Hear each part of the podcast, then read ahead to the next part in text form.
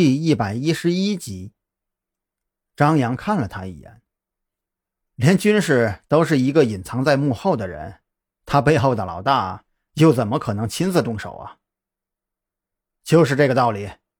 赵军无奈的瞥了一眼王啸天，如果在薛二的受害现场，我们找不到任何证据，或者说这是一个完美的犯罪现场，那么他们一定是找了另外一个人。一个非常厉害的人去杀掉了薛二。张扬说话也来了精神，接上赵军的话：“那个人与今天军事遇到的事情无关，他能保持心态的冷静。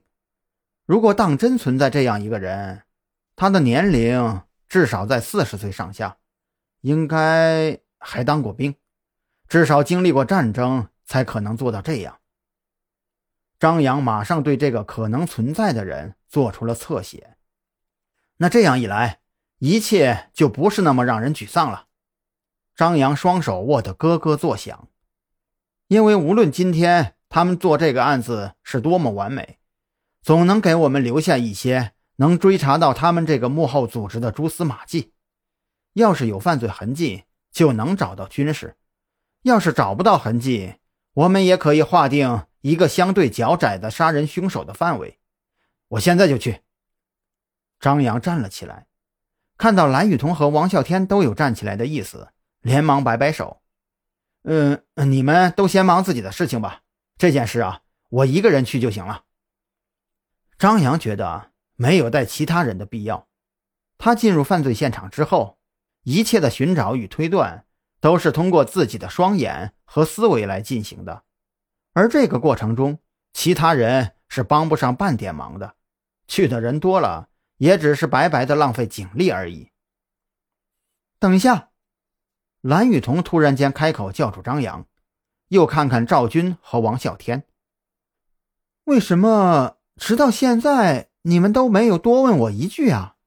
张扬，你是问过我，可是我只说了一句推搪的话，你就不再问了。而赵队。你是一个字都没有问我呀？难道你不关心我为什么会被抓，不关心我是不是知道小宁村里的内情吗？蓝雨桐这么说，并非是寻求关注，而是他想不通为什么大家都是这个态度。我既然能把你招进特侦局，我就是相信你。赵军点了一支烟，深吸了一口，相信你就是相信。如果你知道这个案子的其他线索，就一定会跟我们分享；如果你不说，那就肯定是什么也不知道。蓝雨桐坐不住了，就这么简单？你就当真不关心？我调查过你的身世。赵军摆摆手，轻叹了一口气：“哎，小宁村出事那晚呀，你还不到六岁，当时跟你住在同一个房间里的。”只有你的母亲。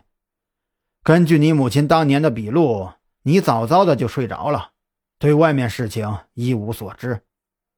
他意识到外面的景象可能会对年幼的你造成很大的影响，所以第二天呢，他干脆就没有让你去上学，一直把你锁在房间里面，直到第三天晚上调查结束，他才趁着你睡着的时候抱着你离开了这栋楼，搬去了其他的地方。这些你都知道？蓝雨桐不可思议地看着赵军，接着脸色猛地一变：“不，这不可能！我母亲的口供最多只有那天晚上我睡觉的内容。她什么时候带我走？你又是怎么可能知道的？那个人，是因为那个人吗？”